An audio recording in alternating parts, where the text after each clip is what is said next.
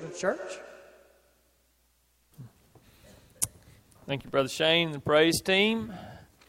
If you have your Bibles, let me invite you to turn with me to Genesis chapter 23 this morning.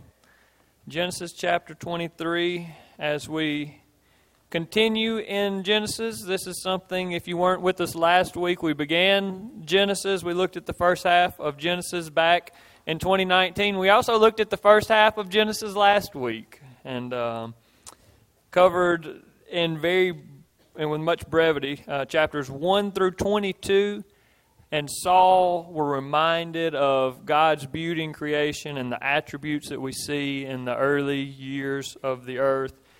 And then we saw God's choosing of Abraham, that God decided that he wanted to make a people to be his own people. We know that that will become the nation of Israel. Abraham was the one that he chose to begin that through. And so today we're going to continue looking at the life of Abraham and specifically at the life of Sarah as well this morning. So there are a couple things that we're going to see. We're going to start out by seeing the faith of Sarah, who I refer to as the first matriarch. She was one of the matriarchs of the church. Um, we know that Abraham was one of the patriarchs. This was the patriarchal age, as it's referred to, often in church history. And so Sarah, being his wife, was the first matriarch. We're going to look at her faith and God's faithfulness to her as well. We're going to see the first acquisition of some of the promised land. So the, the promised land has been promised, but uh, that was a future promise. But we'll see the first acquisition of promised land and the faith that that displays and how that faith was passed down from Sarah and Abraham to their descendants as well. So look with me in Genesis 23. We'll begin reading in verse 1. It says Sarah lived 127 years. These were the years of the life of Sarah. And Sarah died at Kiriath Arba, that is Hebron, in the land of Canaan. And Abraham went in to mourn for Sarah and to weep for her. Now, I do want us to stop here because I, I knew as we came to this text today that there was no way that we could just read at the end of the life of Sarah on Mother's Day. Sarah, I believe, to be the first matriarch, dying, and I sing that text on Mother's Day without spending a little bit of time reflecting on the faithfulness of God to Sarah and the faith displayed in the life of Sarah. Now, I, I very comfortably say that Sarah is, is a much more significant person in Jewish circles than she is in Christian circles, and there are probably lots of different reasons for that. One, we we're very careful uh, not to give importance to people outside of Jesus. Often, I think sometimes probably to an extent that goes too far to not recognize the example and the faith of human beings outside of Jesus. I think there's much to be thankful for in the example of someone like Sarah.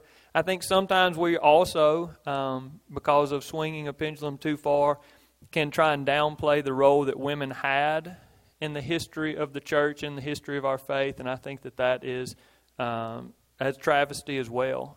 Because I will personally say, I'm thankful for Sarah.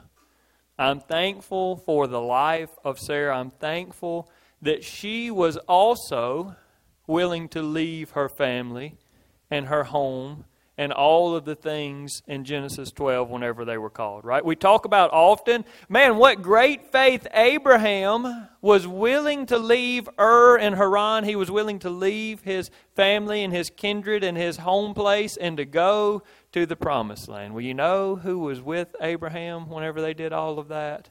Sarah was with him. And I'm thankful for her faith. And, and I'm not the only one because if you look, and you don't have to now, but if you look in 1 Peter Peter gives Sarah as a model wife because of her faithfulness to Abraham. As he's calling wives to live the way that they should and to not adorn themselves with gold jewelry and things of that nature, he gives Sarah as an example of what a faithful wife looks like. And so we see this faith that Sarah had given as an example in the New Testament. I'm thankful for her. I'm thankful that because of her faith and willingness to follow the plans that God had for them, that we're able to see God's faithfulness displayed to her. Right? We see God protecting her in Egypt whenever Abraham passes her off as his sister and not his wife. We see God protecting her and caring for her in that. And it happens later with Abimelech, and we see the same thing God protecting her and caring for her, as well as showing his faithfulness to Abraham. And then later in, in Hebrews chapter 11. Now, Hebrews 11, we often refer to that as the hall of faith right? This is like the, the faith hall of fame, if you will, and the writer of Hebrews names all of these biblical individuals that had such great faith and how it was displayed. And in verse 11, in Hebrews 11 11, it says this By faith, Sarah herself received power to conceive, even when she was past the age, since she considered him faithful who had promised. Now, what that text tells us is that Sarah's ability to have Isaac, right? Her ability to go from being barren to being pregnant, her ability to go from a 90 year old lady who was not who had never had children to one that had a child was in response to her faith. That's what the writer of Hebrews tells us. By faith, Sarah herself received power to conceive. So I'm thankful that the faith of Sarah shows us the faithfulness of God because when she believed, God allowed her to have this son of promise. And so when you think back just briefly about the life of Sarah and you think about all these things, she, because she trusted God, she got to see the promised land. Right? It, it wasn't they hadn't received it yet, but she was there when God promised, This land will be given to your descendants. She got to see the promised land. She got to see God's power displayed through plagues in Egypt whenever they went there the first time and she was passed off as Abraham's sister. She got to see the great blessings and possessions that they got because of that. She got to see God displaying his power and, and giving a dream whenever it happened the second time in Genesis chapter 20 when she was passed off as just a sister and not a wife. And then there was in chapter 21, if you'll turn back just to chapter 21, there was this, what seems probably, very likely, I think Sarah would tell us, the greatest earthly blessing that she received in response to faith. In chapter 21, verse 1 says, The Lord visited Sarah as he had said and the Lord did to Sarah as he had promised. And Sarah conceived and bore Abraham a son in his old age, at the time of which God had spoken to him. Abraham called the name of his son who was born to him, whom Sarah bore him, Isaac. And Abraham circumcised his son Isaac when he was eight days old, as God had commanded him. Abraham was a hundred years old when his son Isaac was born to him. And Sarah said, God has made laughter for me Everyone who hears will laugh over me. And she said, Who would have said to Abraham that Sarah would nurse children? Yet I have borne him a son in his old age. And the writer of Hebrews tells us that she was able to receive that ability and that blessing from God because she had faith. And point one this morning is this Sarah had faith and God was faithful. Sarah had faith and God was faithful. In response to her faith, she received these blessings. There are all of these things that she got to take part in and got to see and got to experience and got to do because she had faith in God.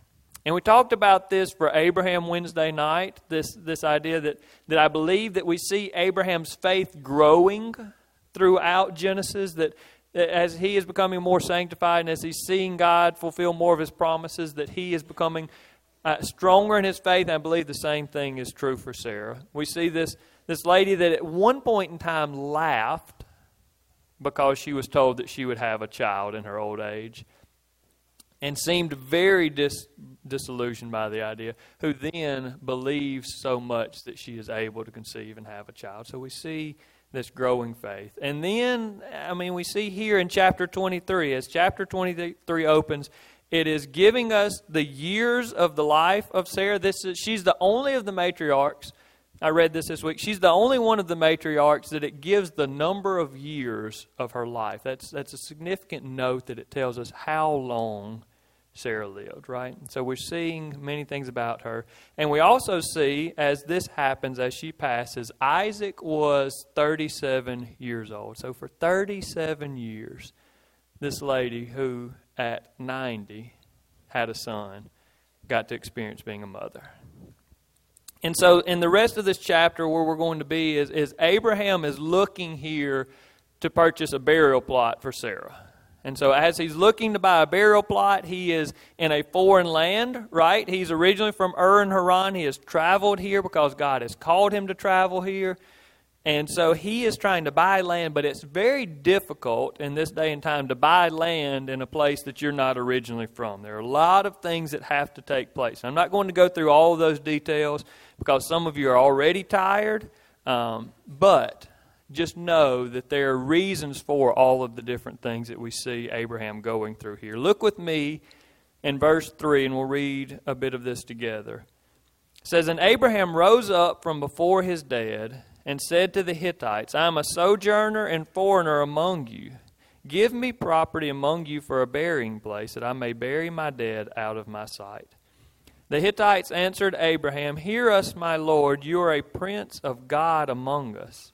Bury your dead in the choicest of our tombs. None of us will withhold from you his tomb to hinder you from burying your dead. Abraham rose and bowed to the Hittites, the people of the land.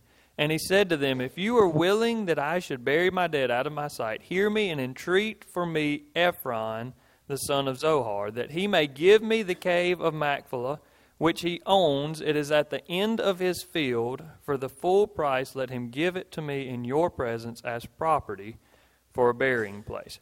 So, what's going on here? Something that, if you're here and you're a contract lawyer, this may seem interesting to you. If you're here and you're a real estate investor, this may seem uh, interesting to you. But some of you are like, this is some of the more boring texts I've heard Brother Zach read on a Sunday morning. It's okay to say that as long as we recognize that it's not boring and that's not useless, but it's meaningful. And we just have to, to have an opportunity to fully appreciate what's going on here. So, Abraham wants to have a place to be able to bury his wife, and we can all understand that. But this whole back and forth deal, what's happened is he's gone to the elders of the city who are at the city gate, because again, he's a foreigner. So, for him to buy land, and for it to be proven that it's really his land and to not have to go through disputes in the future, this has to be extremely public. Everybody that can see this needs to see this. Everybody that can hear this needs to hear this. And it needs to be done all above board. And so he comes and he tells them, I want, I'm a, I'm a sojourner, I'm a visitor, I recognize that, but I want some land where I can bury my wife and they say, No, you're well respected among us. They show us in verse 6, they say, You're a prince of God among us. And they tell them, You don't have to buy any land here. You pick the tomb that you want to bury your wife in, and it's yours. None of us will hold back any place that you ask for. You can have it for free. But Abraham is adamant here. He presses, and if you read through the rest of the, the chapter, he continues to press. I want to purchase some land. And he had this specific plot picked out, right? It's at the end of this man Ephron's land. He said, I want to buy not just that tomb, but I want to buy that field. And so they go back and forth, and he eventually buys the field for a very steep price. Now, I'm not saying that it was more than it was worth, because I don't know how much it was worth, but I know over a thousand pounds of silver is a lot of money to spend on a burial plot in a land that's not originally your home place.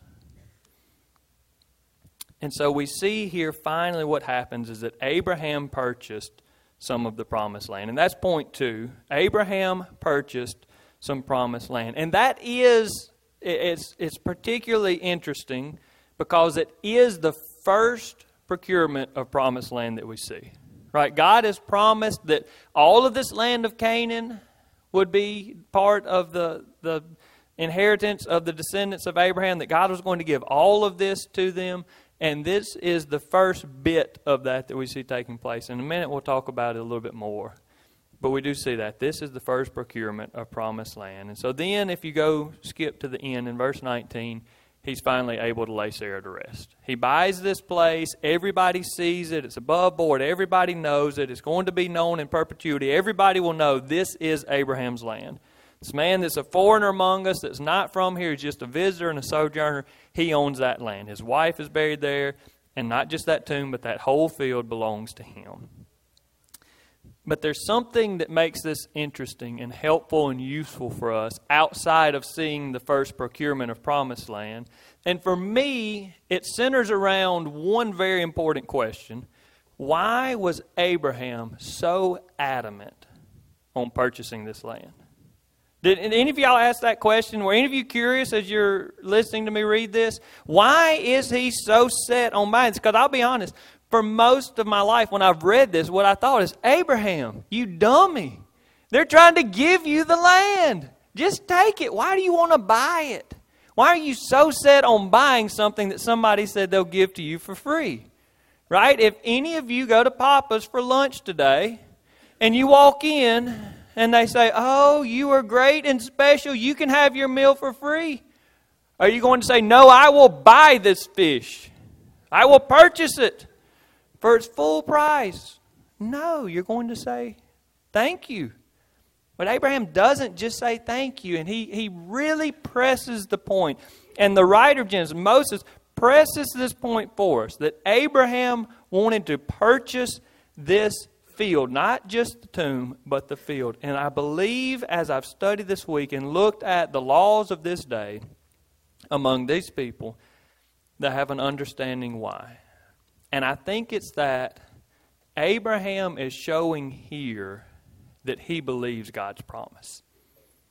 That God has told him that this land will one day be where your descendants will live. Your people, your great, great, great, great, great grandchildren are not going to go live in Ur and Haran where you are from. They are going to live here in Canaan. This will be their land. But it's not yet. It's not yet. And Abraham knows that he wants his wife to be buried here where his descendants are going to be. In this land that's going to belong to his people. And he knows that he will want to be buried here one day.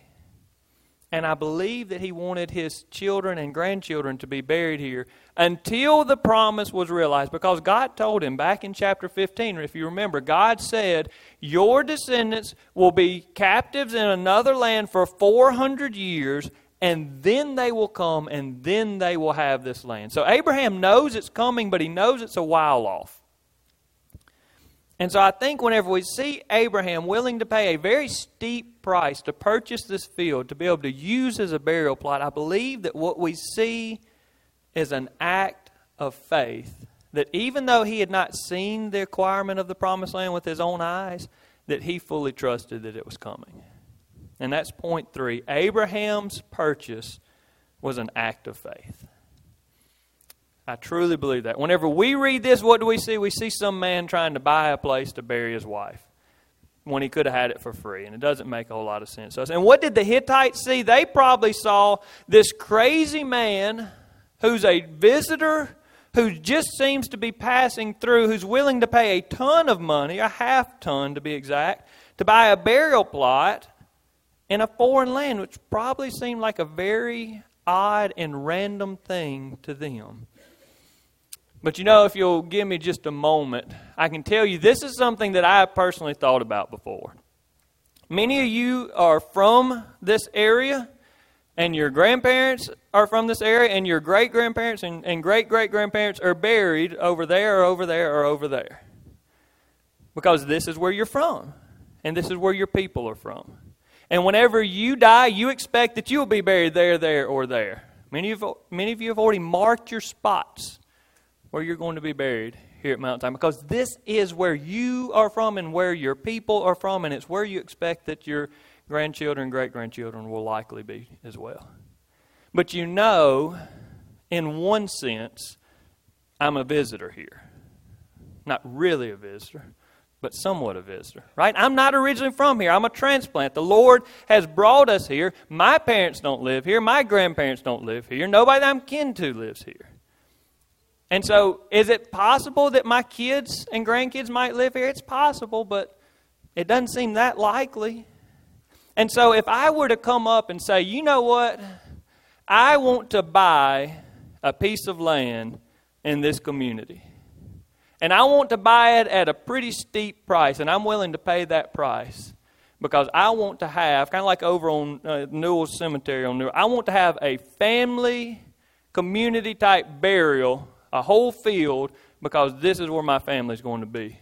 Some of you would think, that's pretty weird that Brother Zach wants to pay that much money to buy a field to have as a burial place where his family isn't even from. But what if I told you this? What if I said, God has told me?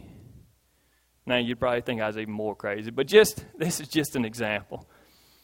If God told me, Zach, your grandkids and great grandkids and great great grandkids are going to live here, this will be their home. This is where they're going to be. And so then, if God had told me that, and then I said, I want to buy this field because I want to be buried here where my family's going to be. All of a sudden, it's not somebody doing something crazy. It's an act of faith, isn't it? And I've, I've thought about this before. Where am I going to be buried? And I still don't know the answer to that question. But I know this Abraham knew where he wanted to be buried because he knew where his descendants were going to be. This is how I put this in my mind. Abraham, nobody else knew what Abraham was doing. Abraham knew what he was doing because he knew what God was doing. Does that make sense? God told him, This is what I'm doing. I'm giving this land to your descendants. And God promised that on God's own life. That's the covenant in Genesis 15. God said, I will do this or I will die. It's a promise that, that God made to Abraham. So Abraham says, I'll buy this field. I don't care how much it costs because this is where my family is going to be. He believed what God said to him. And he passes that down. Because later in Genesis, over in chapter 49, we read this about his, his son, Isaac, and his grandson, Jacob. At this point, Jacob is at the end of his life, and he's in Egypt. He's over 600 miles away. And this is what it says in Genesis chapter 49, verse 29. It says, This is talking Jacob. Abraham's grandson. Then he commanded them and said to them, I am to be gathered to my people. Bury me with my fathers in the cave that is in the field of Ephron the Hittite, and the cave that is in the field at Machpelah, to the east of Mamre, in the land of Canaan, which Abraham bought with the field from Ephron the Hittite to possess as a burying place. There they buried Abraham and Sarah his wife. There they buried Isaac and Rebekah his wife, and there I buried Leah. And Jacob made them carry his body 600 miles from Egypt back to Canaan to bury him in this spot. Why?